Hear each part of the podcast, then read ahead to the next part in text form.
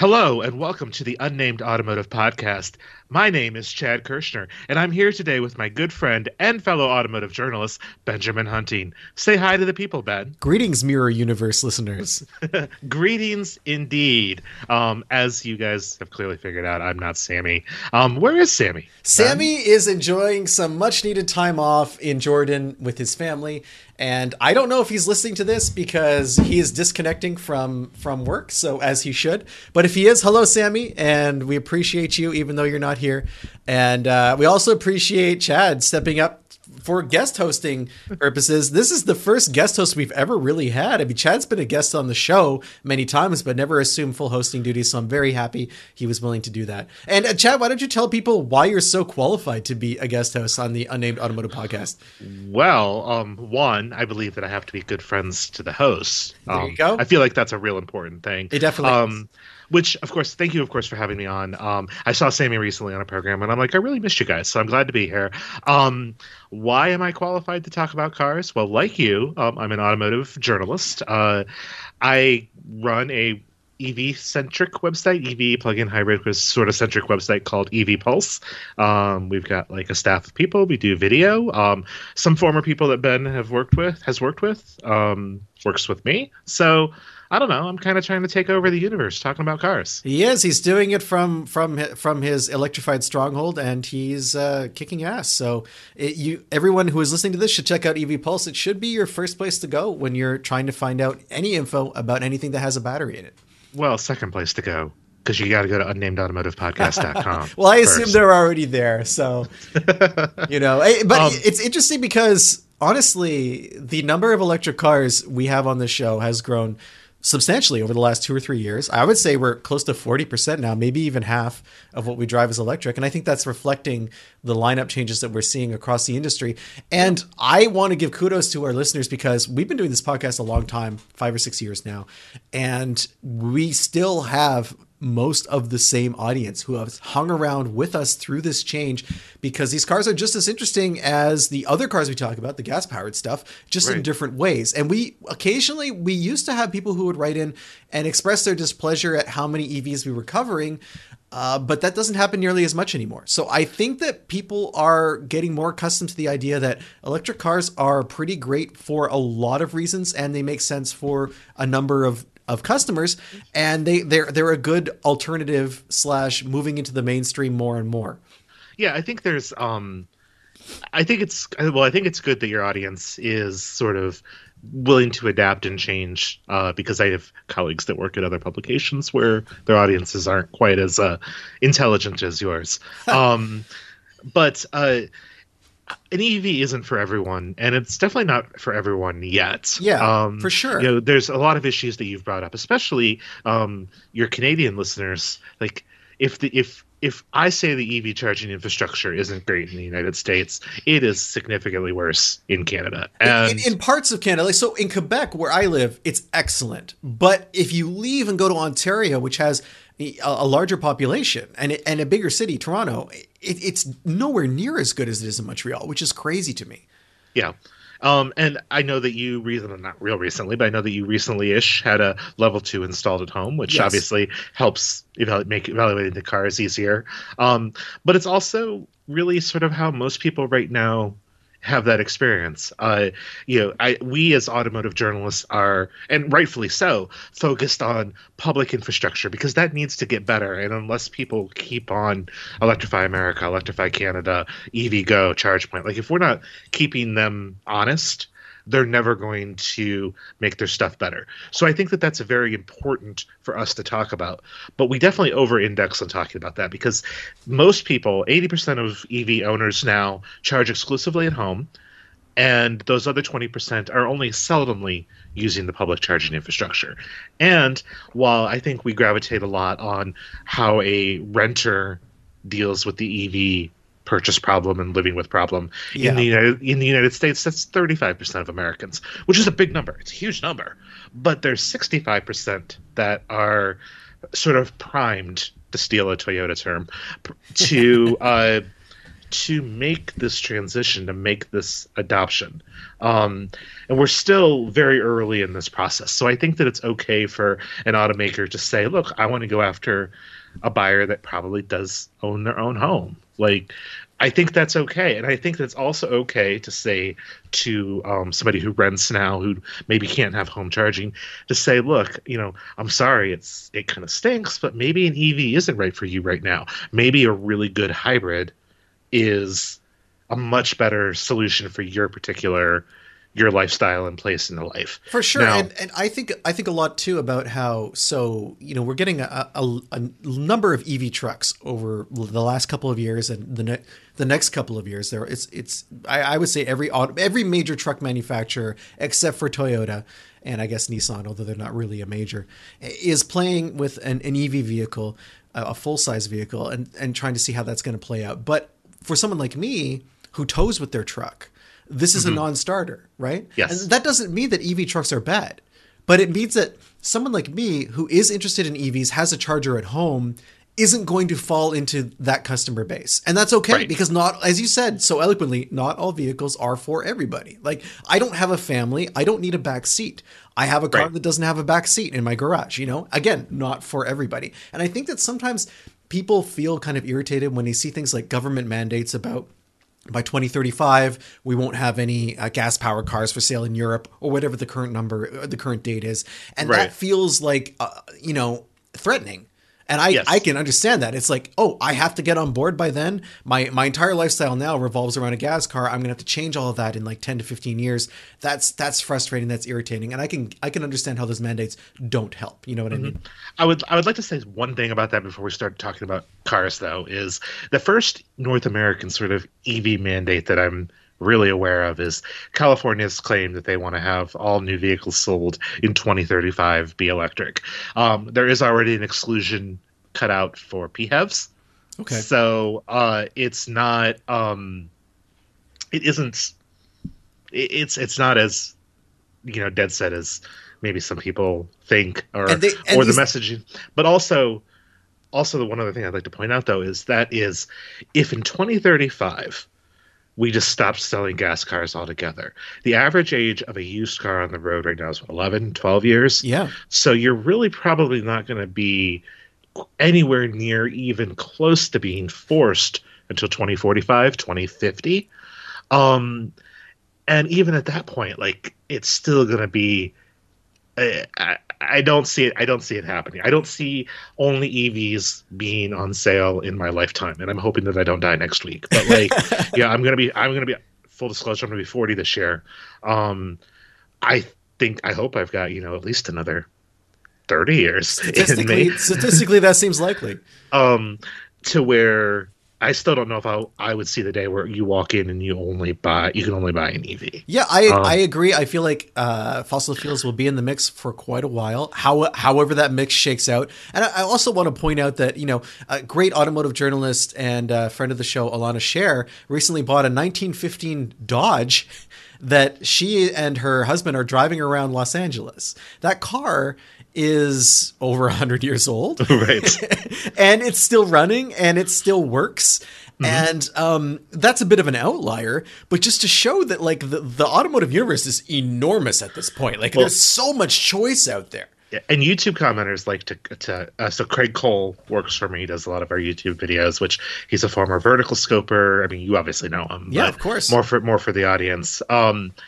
People love to go to our YouTube channel and say that he's not a car enthusiast because he talks only about electrics now. He has a 36 Ford that he restored with his dad. Like, it is the most gangster car I think I've ever ridden in, which is totally cool. Woodward Dream Cruise, you know, when everybody's in, you know, 60s or 70s muscle cars and you're driving around in a 36 Ford. Like, I need a Tommy gun in a violin case or a cello case or whatever. Like, and he's totally an enthusiast. And I think that, you know, maybe fossil fuels will change. You know, Porsche is obviously working pretty hard on synthetic fuels. They're very into their fuel that is horrible to make, but burns clean. You know, it's like, but it's so for their audience, because yes. Porsche, like, you can go buy replacement radios for like your 70s and 80s Porsche. You can add CarPlay, but have the head unit look like it belonged in the car in that era. Like, Porsche does so much work to keep their vintage owners happy. And so does Mercedes-Benz. You know, these companies that have this long heritage, that have equally strong and robust restoration and support programs. Yes. American automakers used to have that. That used to be a thing. It's less and less of a thing, unfortunately. And that's just an economic reality. It's keeping parts around is expensive, especially if they're not being used all that often and they're just sitting on a shelf somewhere. Like, I'm at the point now where I have trouble getting parts from my Cadillac, and my Cadillac is only 18 years old. Right. So, but I can't go to GM and say, I want to talk to the Cadillac Heritage Program people and order a drive shaft. You know what I mean? But you could do that if you had a 911 or if you had an SL. And that's where I think synthetic fuels makes so much sense for them, because they want those owners to still be able to drive those cars. For sure. Even when Porsche's entire lineup will be all electric, which I think they're saying 2030 for all new Porsches. And then you look at a company like Jaguar, which has similar support programs, but it's kind of gone in another direction where they will actually EV transplant your E-Type. But they'll do it in such a way that if you ever want to go back to the gas engine, it's completely reversible with no ill effects, basically. Right.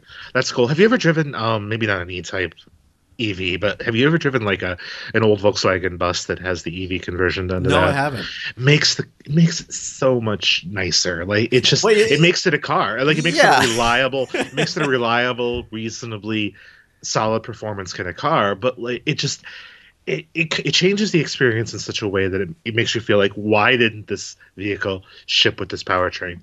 I feel the same way about Mini, actually. I really like the Mini Electric. Yes, there have been some good gas motors in those cars, but the first time I drove the Mini SE, I'm like, gosh, this just makes so much sense. It just feels right. And not every electric car feels right that way, but that one feels just right.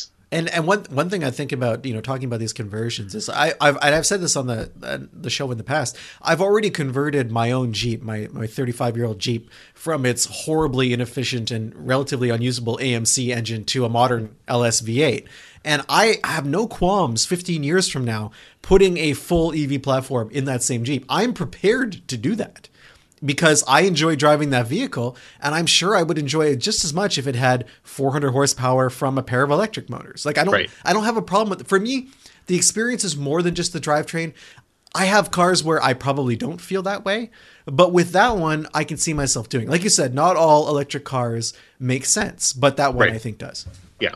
One that doesn't so much the Hummer, but you know. Yeah. No, I mean, I would argue that almost all of we're getting a little off topic, but all of those electric trucks are nonsensical vehicles in a lot of ways. And they're kind of leading the pack because their architecture allows for giant batteries, because we haven't figured out efficiency yet. Right. And there's some very interesting things happening there, which is probably for a completely different episode of this podcast. But, you know, what does God need with a starship? But also all of these, the Lightning is my favorite F-150 though. Like, I understand the technical limitations of the battery, and especially when you're towing, you know, you lose this amount of range and stuff like that, but it has an independent rear suspension. The center of gravity is a little bit lower. Like, it rides nicer. It's just a nice experience. But and then I'm thinking about that, and I have one coming I have one booked to drive in 2 weeks from now. And that weekend that I have the vehicle, I'm going to rural New York for just to get away for a weekend. Sure. I can't bring the Lightning with me because it won't work charging wise, just in that part of the world. It's one of those areas where the use case, and even if I did find charging, I wouldn't find fast charging, and the battery is so huge on the F-150, it doesn't necessarily make sense to plug it into a level 2 unless you're going to be there overnight. Yeah, and that's a conversation we don't have either. Like, this upcoming Ram pickup to help deal with that range while towing problem, puts a 229 kilowatt hour battery in the long range of that car. That is heavier than the Hummer. That's bigger than the Hummer battery. That is more than twice the size of the battery I had in the i7 a couple of weeks ago during the ice storm, which I almost didn't need to charge during that entire time my power was out. Right. So like that's crazy to think about.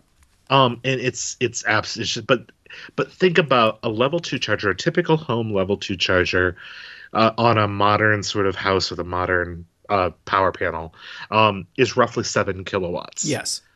That's 10 hours for 70 kilowatts. That's 20 hours for 140 kilowatts. That's 40 hours for 280 kilowatts. So, you know, you're looking at like 30 hours of charge time for that Ram pickup truck. If you ever let it get down to empty, it is going to be a hassle. And you need to charge it. So, of course, the Ram will support 19.2 kilowatts from a home AC charger. The Porsche Taycan supports that. Bad example, but it does support it. And a lot of these newer EVs are starting to support that much higher speed. But they have to, because otherwise these large battery packs won't be able to charge in time. And it would be like trying to fill the tank of a modern vehicle with a thimble full of gasoline and doing it over and over and over and over. You know, like that's roughly. Yeah, or pulling up to a diesel pump with a cruise ship. You know, and trying to like it doesn't. So right now, and like I said, there's some cool battery tech coming, but like right now for these bigger vehicles, to solve the quote unquote range problem is to throw a massive battery in it. Yeah. And what I find interesting, and this is a segue, watch how professional this segue is. I just recently actually spent a little more time in it today as we're recording this. The Hyundai Ioniq 6, which with 77.4 kilowatt hours will do 361 miles on its high range version. That is 4.7 miles per kilowatt hour. And that is, by my math, the most efficient sedan that you can buy in the U.S. right now. And now, how are they doing that? So I'm assuming it's a combination of materials choice, aerodynamics, and drivetrain programming. So aero is honestly it's most of it. So it's a sedan instead of a compact crossover. But it's not a normal looking sedan, right? Like it has kind of a... no. So obviously we're going to talk about the Ioniq 6, which has a real cyberpunk look going for it. So they took sort of the pixelation of the Ioniq 5. Yes. And sort of visualize that as sort of how would that look as a sedan. It's based on the Hyundai Precept concept from a couple years back. But it does their whole parametric pixel design in terms of the headlights and taillights and stuff like that.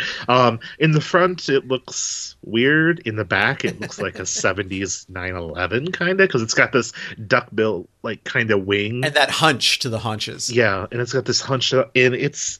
I don't find it classically pretty, but I really like how it looks, especially from the rear three-quarter angle. And they do some really cool tricks with the LEDs, like the center mount stop lamp and stuff like that. Like we'll get more into that in a second. But basically, because it's got this big wing, because they've got this sedan's design, it has with real rear view mirrors a a coefficient of drag of 0.22, and that's less than the Prius, right? It is. And in countries where you can do a digital outside mirrors, where you can do camera mirrors, that drops to 0.21. Okay. So in a rear drive setup where they only have to use one motor, those tend to be a little bit more efficient, and running just a larger battery pack, the 77.4 kilowatt hour battery pack, 18-inch wheels with interesting looking aero covers, but like with aero covers. Like, yeah. You know, we're not going to 20s. We're not going to 21s. I don't know if you've talked to your audience about the range difference between an i4 with 20s compared to an i4 with 21s. It's like 50 to 60 miles, and it's a real issue. And it's nice to see a car company recognizing that and designing that into the car instead of designing a car that only looks good with big wheels and then being like, if you want the one that looks good, you're going to have to pay a penalty in terms of range. Yeah, designers have always just like, we got to put bigger wheels on it. Yeah. Well, bigger wheels aren't efficient. So, so they add the efficiency of the wheels, the efficiency of the sedan design, the efficiency of the wing and the wind tunnel and stuff like that. They're not doing any advanced battery chemistry. There's nothing new about that. Obviously, they've got their own software kind of controlling everything, but they're making a pretty ambitious claim on range, and they're Pricing in the U.S. right now, I think, is with delivery like $46,000, which is admittedly $5,000 more than a Model 3 as of 2 days ago. But they do it in such a good way. And you're talking about this efficiency. That's a different way to solve the problem. Make a more aerodynamic vehicle.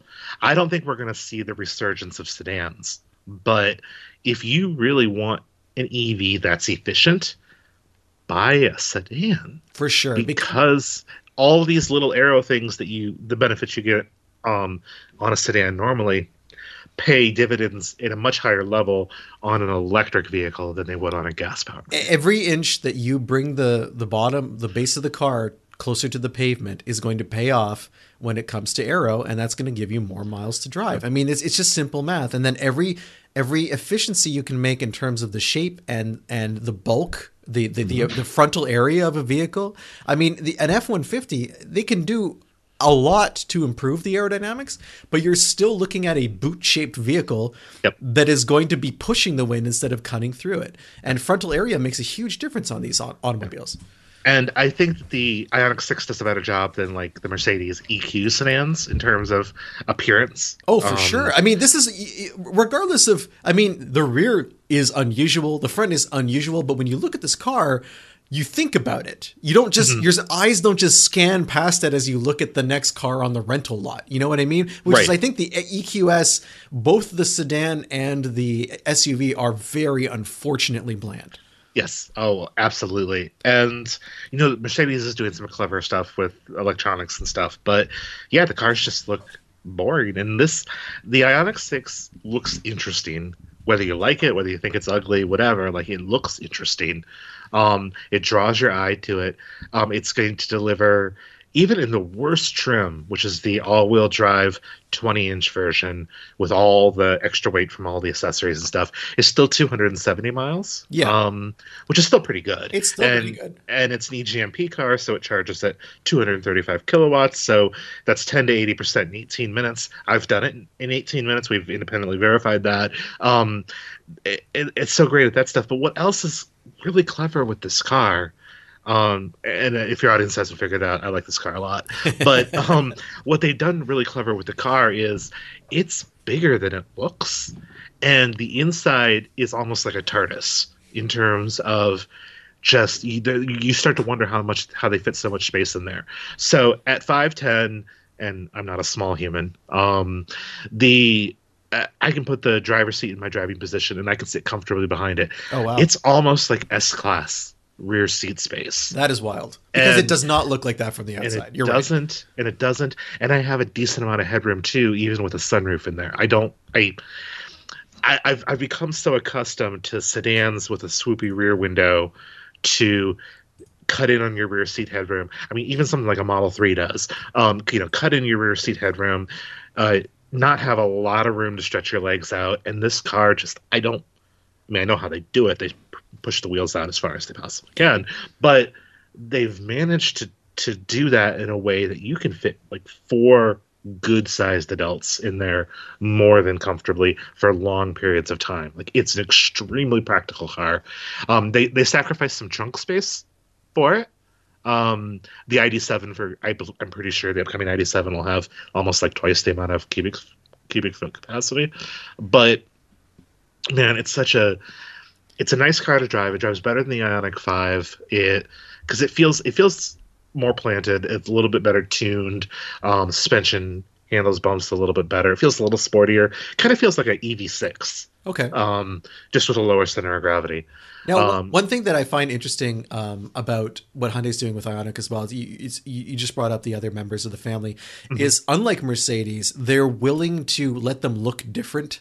Yes. There are cues that carry over, but if you were to park an Ioniq 5 and an Ioniq 6 side by side, these are clearly aimed at different people from a styling perspective. And I think that's not just a brave thing to do, but a smart thing to do, because it's odd to me that, you know, we're really picking on Mercedes here, but all of their EQ series cars look like they were optimized for the wind tunnel, and that's it. No real thought given to personality, no real thought given to the buyer who's buying them. Just that, like, someone who wants an EV luxury car, this is what you're going to buy because this is what's available. And then you look at what Hyundai is doing, and they're like, you know what? People who buy EVs also want other things. That's not the only aspect of a car that's important to them. So to give them real choice from a styling perspective, but while maintaining the Ioniq family name, I think is a smart move. Yeah, and stylistically, like, they just ooze with personality. Yeah, and it's I think there's a bigger discussion about, okay, what happens when all the cars are electric? Are they all Ioniqs? That I don't know, but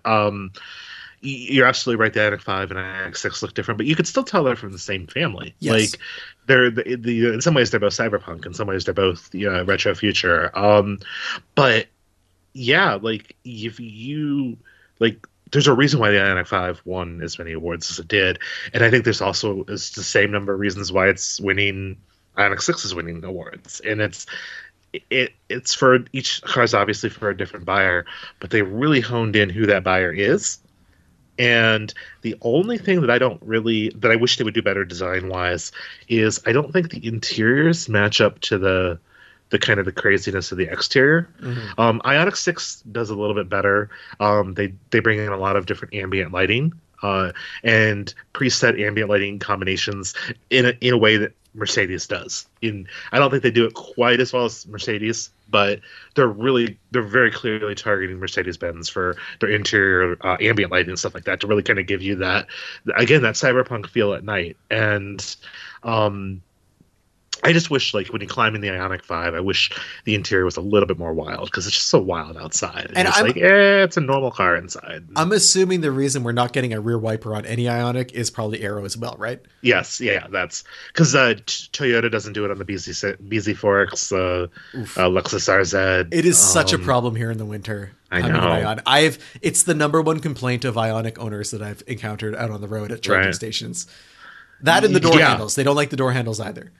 Yeah, well, I mean, those pop-out door handles, I don't know. I think there's still possibly some issues or some things that they could fix, and I don't know why there's no wiper. I know it's aero. I know the answer, but is that extra 0.1 kilowatt hour worth losing the wiper for? I'd say no either. And you know what? Make it an option. Do your EPA testing without it, and then put it on for people who want it. Make it a $1 option, and you can advertise the car at whatever you want. And I don't think most people are going to be out there granularly measuring their range to the point where they have a problem with that wiper. Right. Just like I would love somebody to do the math on the difference between 0.21 CD and 0.22. like, oh, well, we got to go to these digital rear outside mirrors because it helps with efficiency. I'm like, well, what is a 0.01 coefficient of drag difference in terms of range or whatever? It can't be much. I know collectively everything added together, but still, I don't know. I'm kind of okay with real mirrors, and they're good sized mirrors from the car. They didn't make them obnoxiously small for the sake of aero. Like they work, and if you get the higher trim ones, it has the cameras in the instrument cluster, so you can see your blind spots. And I don't. It's the Koreans collectively are I think killing it in a lot of ways. Yeah. And in their EVs, there's so much personality in some of these cars. I think the Ioniqs have oozed this exterior personality that is just, they clearly know their buyer. Ioniq 6, I think, drives a little bit better. It's more of the driver's focused car. But then, you look at Kia, like the EV6 is between that and the Ioniq 5. I feel like the EV6 is the better driver's car. The EV6 GT, I didn't think it had the fizz. I thought it's competently a very good car, but it didn't. It didn't do the fizz, but Ioniq N is coming. I've been assured that it has fizz, but I'm sure it will be intense. But like then Genesis. Yeah, like, so look at the GV60. You can get in lime green with like this blue interior, and like that's amazing. Well, I wanted to bring up. I'm glad that you're mentioning the Koreans, because one thing that really stands out to me when I see cars like the Ioniq and the Kia EV, and now we're talking about Genesis, is that Hyundai has a lot of money to spend. Yes. They are willing to spend it. They are willing to burn that cash, because they're not selling. I believe they're selling about 3,000. So far this year, Genesis or Hyundai in general has sold like 3,000. I can't remember which number it was I saw today, but EVs in total, which is not a large number. Yeah. So this is, they're willing to eat all of that expenditure while they build a market, not just for the Genesis brand, which is still very new, but also electric cars. And they're doing this in a way that we haven't seen on the car market since Toyota bought its way into the luxury segment with Lexus in the early 90s, which was another huge expenditure that paid them dividends down the road. Lincoln hasn't done this. Cadillac really hasn't done it either. And then you start looking at Acura, Buick, etc. These are all companies that have tried to do premium, kind of not on the cheap, but in a way that's affordable for the bottom line. I don't think Hyundai cares about the bottom line. I think they have it. The overarching corporate strategy is we're going to spend until we have a sustainable business model, and they're comfortable with those losses. And it's fantastic to see these vehicles. Now, I know that you recently drove another Hyundai-related EV, and so did I, and they're both very similar. You, I believe you drove the GV70 EV or electrified GV70, and I drove the electrified G80, which is essentially the same drivetrain, I believe, but in a sedan versus an SUV. It is. And what's interesting about those cars is that they are utilizing the EGMP hardware. Yes. So it's not the platform, but they're using the motors and the battery and the charging. So the car you were in, the GV70 that I've driven, which I think Sammy talked about a couple weeks back, like those are, they still charge at 235 kilowatts. They'll do this, the 10 to 80 in 18 minutes. They're not. They're doing something that the Germans told us was impossible, which was, I remember Volkswagen very specifically saying, well, one, that their diesel are clean, but more recently, they're like, we cannot do 800 volts affordably, which is why Taycan and the Porsches, the future Porsches, will all be 800 volts. It's why e-tron GT is 800 volt. But when you get down to ID4 and, you know, upcoming ID Buzz and stuff like that, we just, you know, we can't do this 800 volt architecture, so we can't do this rapid charging, and we just can't afford to do it. It's impossible to do it, and then the Koreans are like, hold my soju. Yeah, and it's, I think that, you know, if you look at Volkswagen, they didn't turn a profit in North America for like 15, 18 years, something like that. Yep. From like the early 2000s to the late 2010s. I still think they had like one profitable year out of all of that. And I feel like from a corporate perspective, when that company looks at America, which is, I think, driving a lot of the EV adoption right now, they look at America and they're like, there's no way our brand has the cachet to start making any kind of money on these cars anytime soon. And they're dragging their feet because they don't want to do the investment that Hyundai doesn't seem to care about. Hyundai is like, we're all in. And if you're going to have to do it anyways, why not do it now? I mean, especially when they started to do it, you know, money was cheaper. Yeah. Like yes, it's a big pain up front, but now they're going to be ahead. And you're dictating the terms of the market that everyone else is going to have to catch up to. Yeah, I mean, even like ID7, which will charge it up to 200 kilowatts. The Mercedes stuff will charge 200 kilowatts. I know we don't focus on peak as much anymore, but like all of these EGMP cars are at 235 and can easily go to 350 if, you know, once battery voltage, you know, ups with larger packs. Like, and it's, you know, I don't want to rehash sort of like what you know Sammy talked about with the GV70, but like it's just Hyundai has seemed to figure. They figured the product out. Really good friend of mine is now works with Claudia at Genesis on the marketing side of things, and you know, there's some stuff I think that they need to figure out there, but especially because I think Genesis dealers should be standalone, the way Lexus dealers are standalone. I would agree with you, but I believe that's a fight they had with their own dealers that has yet to be resolved. And I know Genesis in Canada is a little different, but it's. The products are so killer. They're spending that money now. And I think Genesis is doing some smart things. Like in 2025, they will no longer introduce new cars with gas motors. And then by 2030, every single car that they sell will be an EV. And that's going to be, you know, they may not beat Mercedes to a full EV lineup, but they're going to be close. And that's fascinating. You know, like this is the new kids on the block, and they're making an effort. And it's so sad for me to look at Acura and Lexus and look at the stasis in those lineups and the engineering prowess that exists within those companies. and see it not be directed towards similar goals or, you know, not be directed towards taking over the market. A lot of it really feels like treading water. And, yes. and Genesis is the first luxury brand that we've had, the first new luxury brand in 30 years, but also I think the first brand that really came in and said, we're not interested in being as good. We're interested in taking market share from other people. And, and to do that, we're going to have, it's going to be expensive and we're going to have to be better. And they're going after customers that the Japanese automakers don't necessarily traditionally look at. And I mean, again, a really good friend of mine works in marketing at Genesis, so it probably sounds like I'm being a little bit of a fanboy. This is a very pro Genesis podcast. But I was so happy when she called me and said that she was going to Genesis, because I'm like, my goodness, they've got the product. Like and they're doing some extremely clever stuff, and you know they're making a bold statement with their electrification strategy that I think Infiniti should have done.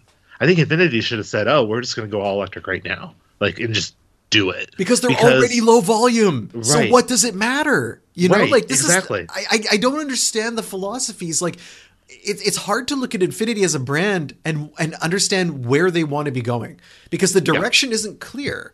Maybe it once was, but over the last decade, it's really become obscure as to what that brand aspires to be. Acura, a little less obscure, but still strange. Like, are they the Japanese Buick? Like, is that really what they want to be? Yeah.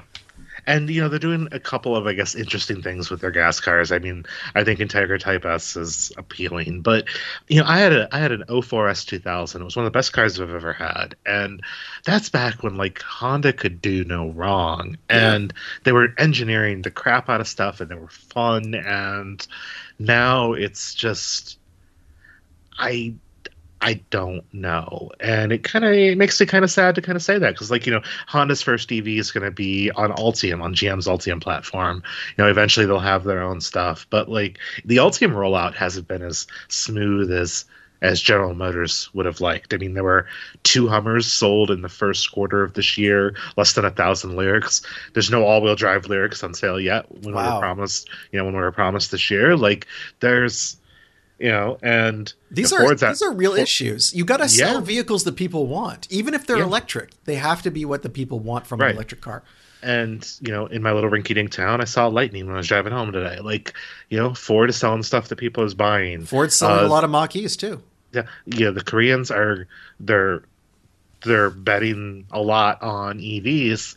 You know, maybe a little too early if there is a lithium shortage, whatever. But, like, you know, they're making the investments now so they don't have to do them later. And then you're right, they are dictating the market. They're coming out with premium range, premium charging speeds. The dealers probably are still a little bit behind in terms of a premium shopping experience, whether it's Hyundai or whether it's Genesis. But they're just. I wish they had some competition. Yeah, you know, Hyundai Motor is just competing with themselves at this point, and I feel like, you know, Ford's going to give them a pretty good run for their money, I think. And if GM can figure out their Ultium, whatever their Ultium issues are right now, when we start getting like Equinox and Blazer and that kind of stuff, and that could be fun. But, like, it'll be the North American versus the Koreans, you know, with some German where they typically are. And where are these Japanese automakers? Where they're so far behind, and none of this has come at the expense of Hyundai's internal combustion product, because that is another area where they continue to make very competitive vehicles at a very good price. So when companies like Toyota say, well, you know, we're betting on a future that's just PHEV, and we don't think gas engines are going anywhere, no one is asking Toyota to stop making PHEVs. Like, they could continue to make the vehicles they believe in while also serving a market that does exist with more than what is essentially a compliance vehicle that hasn't been well received, isn't exactly competitive at its price point, and has had a kind of a problem-plagued launch with the BZ. Like, the BZ4X is trash. Oh, wow.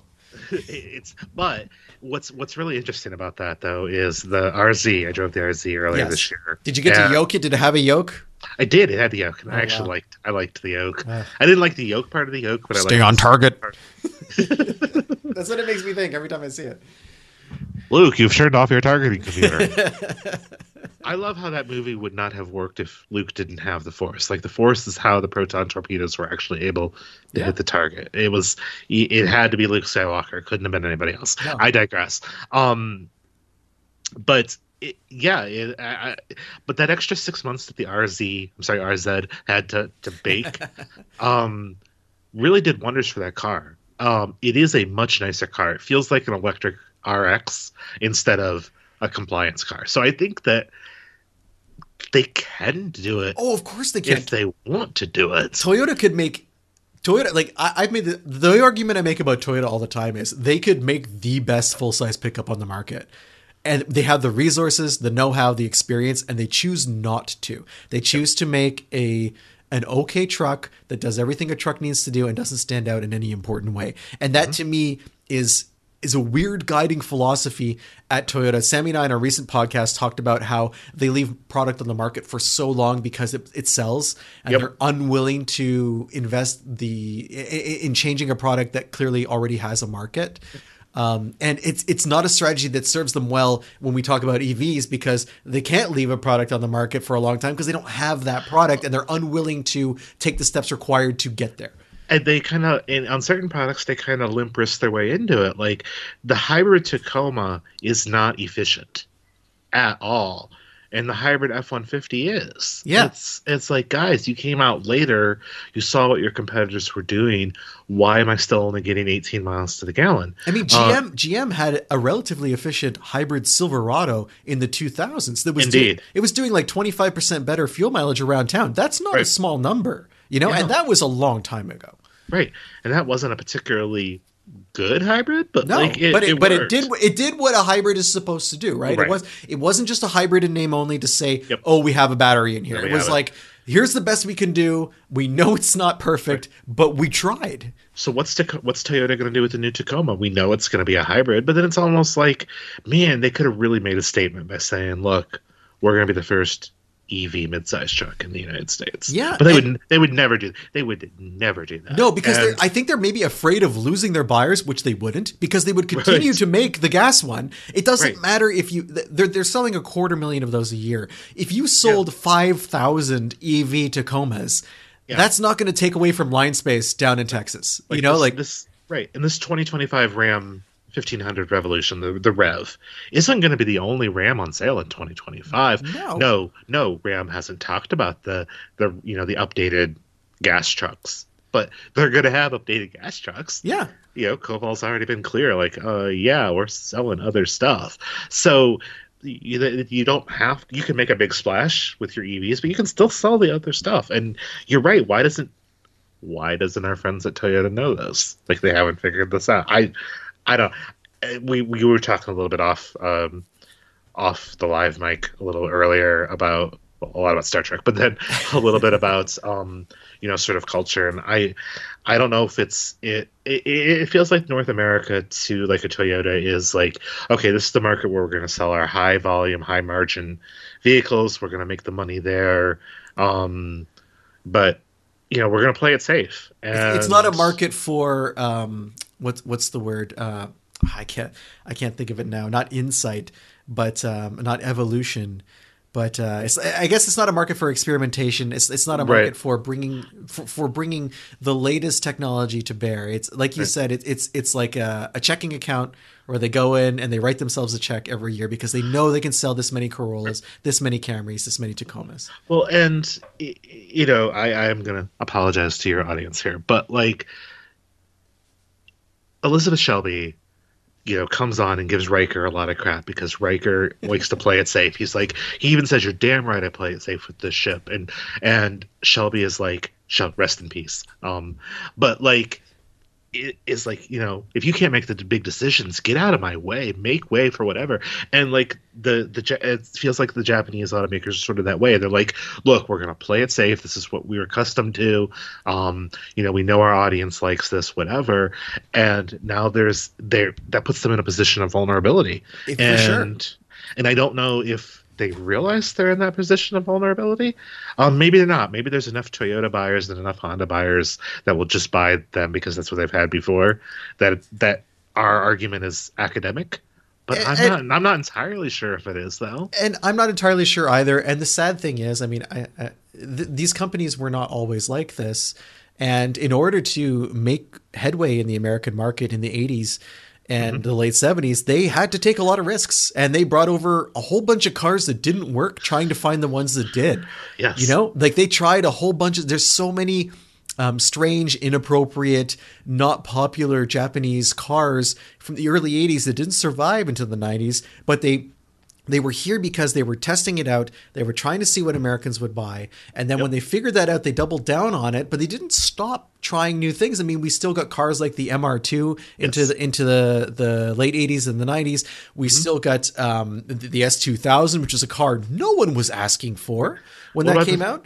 The three-door Civic Si that had the weird hat shape. I forget which model that was, but like, well, maybe that one didn't work. But they tried it. They brought these cars out and that spirit of adventure, you know, it's like, I guess the longer a company is in operation, the more it knows where its money is coming from, the less risk it wants to take to upset the apple cart where all the tasty apples are, just to show you a few cool colored apples down at the bottom. Like, oh, we normally sell red apples, but we got these bright green apples that are pretty neat. But we're only going to sell them in the domestic market because the risk is much lower. But then I look at Ford and I look at the Lightning, and That is where their money comes from. F-150 is where Ford's money comes from. Yeah. That's the apple cart. And they're like, guess what? It's not always going to be gas powered. So let's spend the money. Let's take, quote unquote, take the risk now. Like, that is an excellent point. And it appears to be working for them. It certainly hasn't slowed down sales of gas powered F-150s. No, not at all. And you mentioned earlier it hasn't slowed down sales of gas-powered Hyundai Motors stuff. No, it hasn't. It simply hasn't. And maybe the Ioniq 6, which I like a lot, maybe that is a car that just fails. Maybe it flops. Maybe, but they're taking the risk. They're trying. And Hyundai's not afraid of cars that fail. I mean, look at the Veloster. Yep. Veloster was a weird experiment that went on for a long time. Yep. And if you go back in time a little bit before the Veloster came out and you look at Toyota's weird experiment, which was essentially Scion, they gave up on that very quickly.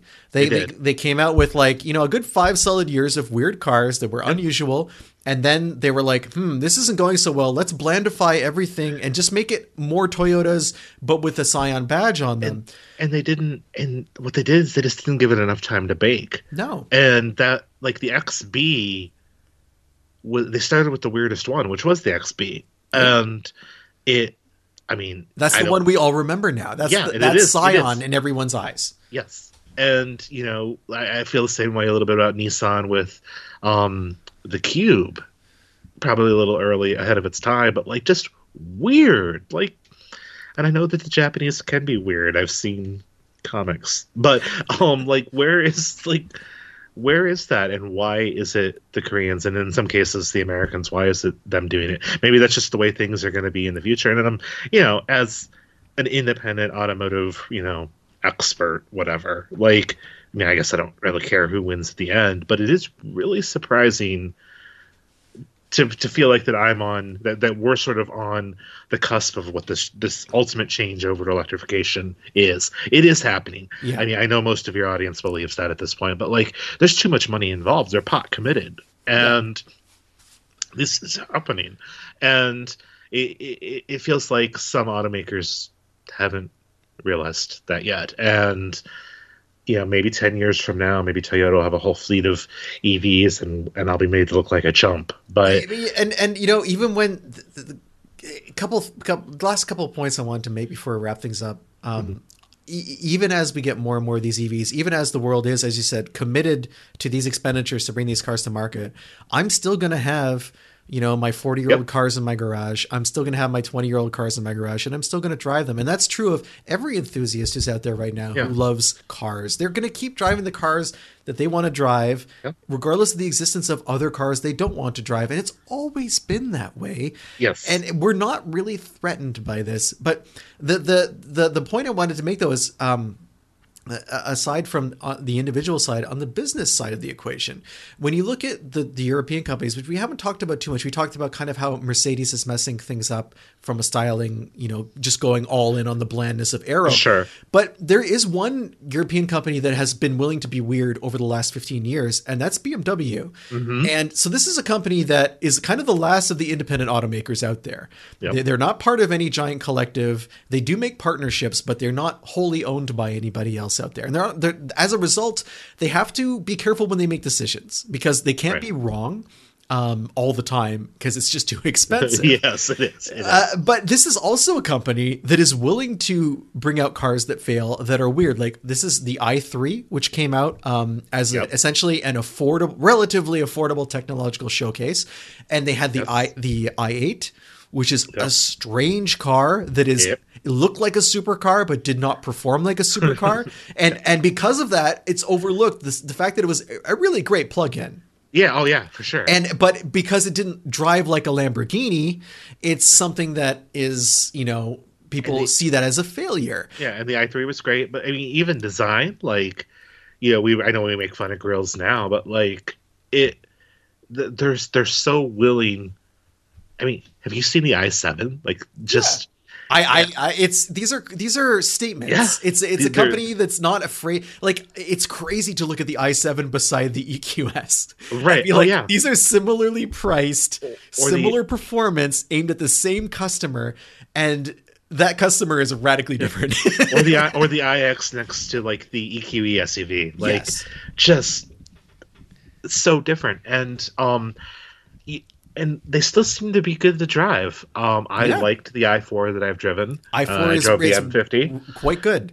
I liked the iX M50. I didn't like the M60 as much, which is a little weird. But like they're interesting cars. They're fun to drive. They've got good tech. They're sort of they're adding flair to what Mercedes seems to not be able to do. And they're doing that with far less resources. Yes. You know? Oh, absolutely. And it's like, if a company like BMW can do this, but Mercedes is unwilling to, Toyota is unwilling to. I get that Hyundai has money to burn and they can just do this all day indefinitely because they have so many other industries that they're running at the same time. You know, they're galaxy braining their car business, but like BMW does not have that luxury. No. And yet they're able to come out with compelling products that are unlike those of the competition. And I think that's laudable, and I think it's going to serve them well moving forward because it's super hard to be in the space that they're in terms of the size of their company up against these giants. When you're looking at the massive capital expenditures that are required to engineer these battery-powered vehicles and to build them after you've designed them. Yeah, of the German luxury brands, I mean, I like the Porsche Taycan a lot, but if you kind of drop out of Porsche range, I'm buying a BMW EV. Out of the three, out of Audi, Mercedes, or BMW, like I'm buying the BMW every single time. And they're doing it while also building really great plugins. Yes, for some of their model lineup, and not at all. This is also, I mean, maybe it's a bit controversial to say, but you look at the compromises that AMG has had to make for some of their models, you know, going to the whole 4-cylinder thing, going to hybrids exclusively. BMW has managed to have a robust plug-in and electric wing without compromising its gasoline-powered cars in the eyes of its customers, especially not M. I think they managed to broaden M to mean a lot of things, but even if you're looking at the hardcore M buyers, they just brought out an M2 that's not electrified. Right. You know, and that worked for them, and it doesn't throw their lineup out of balance because they have electrification where it counts. Right, and then they have this bonkers X, which I keep thinking of satellite radio, but like, you know, especially now with the one with the red lipstick, like I just, which I don't find it to be an attractive car at all, but man, it looks like something. Like you look at it and you get a reaction. You have feelings. Yeah, you have a reaction. And one thing I'd like to articulate with your audience just about design, because how important that I think it is designers want you to love their car. They want you to look at their car and find it attractive. But they're okay if you look at it and you're revolted by it. Like if you turn around and throw up, like they would much rather you do that than say, eh. Yeah, man, what they fear the most is indifference. Yes, And I think that, you know, BMW is trying to avoid the indifference. The Hyundai motor is trying to, for the most part, avoid the indifference. Ford's doing kind of their own thing, but like, just they're all doing stuff that's interesting. I mean, this new Polestar has a no rear glass window. Oh my goodness. We do not have time to get into how bad of an idea that is. And an example of, I think sometimes designers forget that human beings drive cars. So like, but you know, like when Tesla first came out with the Model S, it was, I mean, I still think it's an attractive looking car, but it was sort of like, just this crazy concept of like, oh, this is a beautiful looking car. And even the Model 3, when it first came out, was decently attractive. Now that you see so many of them and they haven't really updated the design, then, you know, maybe it aged well, but that they also look like they're not necessarily willing to do design that's interesting. It almost feels like, I don't know if they're unwilling, but maybe incapable. Yeah, they may not have resource wise. Yeah. And it really is such a fascinating time, I think, to cover this industry. And I know that in some ways we're early, and I want your audience to understand that too. I believe we are early. I don't think we're going to hit automaker projections in terms of EV adoption or anything. Like, I think it's going to be a slower process, quicker in Europe, quicker in China. But, it's not going to be like self-driving cars though. It is going to happen. Yeah. Oh yes. Yes. It's not the same type of trajectory that we're seeing technologically. Correct. And sort of on that, I guess, bombshell, Ben, we didn't talk about where people can find your work. And at the beginning, I realized that's the one thing I didn't ask you. I think people know where to find my work by now. But I want to thank you, Chad. This has been a really great episode. I know it's a little bit outside the box of what we normally do, but he's really not going to tell you where you can find his work. I really enjoyed this conversation. No, and full disclosure to the audience coming in, it's like, hey, we wanted to talk about the Ioniq 6, which I think we did. I think we gave it. I think there's some new features and stuff that I think that you'll talk about when you get the car in a couple of weeks that are definitely worth talking about. But you know, we sort of naturally started with this efficiency sort of question and why some automakers are just better at it, and then I think ultimately it comes down to what companies are willing to risk and what how much they want to sort of invest. And I think that Ford's willing to risk quite a bit. Hyundai Motors willing to invest and risk. And, maybe Toyota's that player at the poker table who, you know, folds every hand and, you know, grinds it out. You know? They stay in the game, but, you know, there's not that forward momentum, and the stack of chips in front of them isn't getting any bigger than it already is. I forget the guy in Rounders, but the one that owns the truck. Paid a man his money. No, that's the KGB guy. Which in some ways, I don't know who that. Maybe this is a bad analogy ultimately, but I don't know how many good analogies we could pull from the life lessons of Rounders, except maybe don't play poker professionally in the underground. That would be. And who knows if you're doing that right now successfully, but and don't cheat cops. Yeah, they'll beat the crap out. We've all read Molly's Game, so like it's not. Oh, and that is actually that's so good, and it's also a good Sorkin movie.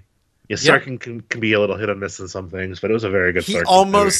It's one of the movies where he like I think dialed it back and was like, okay, human beings speak a certain way, and I've got to kind of align myself with that dialogue level now. It can't be entirely performative. Right. But I mean, some of these automakers are going all in, and I think in the case of like Hyundai as a collective group, I mean, I think they've got a really solid hand. You know, to keep the poker analogy going, For sure. You know, I think Ford has a huge advantage by being early on a lot of these things. If GM can figure their Ultium stuff out and can bring us more affordable EVs, like that's the thing about China right now is they're launching all of these affordable EVs, but they're all these small kind of cars that Americans have just decided they didn't want to buy. I worry that we're going to start creating cars that there's just a whole group of people that can't afford, that also don't live somewhere where there's affordable mass transit. Yeah, affordable, reliable mass transit. And that's a podcast in itself. But and that's, you know, we start to get into infrastructure questions, urban planning questions, and realizing that we can't just in the past, we've been able to just build roads and houses to those, build houses and then build roads to those houses and not worry about the rest. Yep. You know, and now that's not, I mean, that was never really a viable strategy, but now it's really, that's come home to roost as problematic in so many ways. Average EV transaction cost at the end of March was $61,000 US. And that's a lot of money. It's a lot of money. So I'm super thrilled to have come back on. I could never fill Sammy's shoes, nor would I try. But I'm sure he's listening right now in Jordan with a smile on his face. I don't know what the time difference is, but I'm imagining the sun's going down and he's just content. And is there like a dual? Is it like Tatooine in Jordan? Like, is there a dual sunset? I think they filmed a lot of sci-fi in the Jordan area because Jordan's various settings serve certain planet settings quite well. I believe so, and also in Morocco is also a typical sort of place to go. I mean, I've been to Morocco. It's beautiful. I'd love to go to Jordan. Well, you know, you have a place to stay. You just got to time it. I just got to time it right. But also to finish my Sammy roll, Ben, what are you going to talk about next week? Oh, next week. So this podcast is, I'm trying to think of exactly when this is going to come out because we're recording this one a little bit out of sequence. Okay. But I believe next week I'm either going to be talking about the RX 350H from Lexus or the Toyota Sequoia TRD hybrid. So that's a couple of choices. That's a choice. And also the Lightning might be in the mix there, but it's not going to be a typical Lightning review. So that's going to be I'm going to do something a little fun with that. That I'm actually going to be asking you some questions about off mic, chat. So, everyone, thank you for listening. If you would like to find out more about how Chad runs his media empire, you can go to evpulse.com, and there's a lot of great stuff there to go through. There's a lot of very cool people who work with Chad. A few of them we've mentioned on this show so far today, but it is a fantastic resource for everything that plugs in and everything that might plug in the future. If you want to find out more about Unnamed Automotive Podcast, go to unnamedautomotivepodcast.com. You can reach out to us there by typing into our submissions form, clicking submit, and it shows up in the inbox. You can find me on Instagram if you'd rather do it on social media at Hunting Benjamin. Chad, if people want to get in touch with you on Twitter, is that the best way to do it? Or yeah. These days, who knows? After today, I don't know. I'm just my name on Twitter. It's at Chad Kirchner, which it's KIRCHNER. Go to evpulse.com.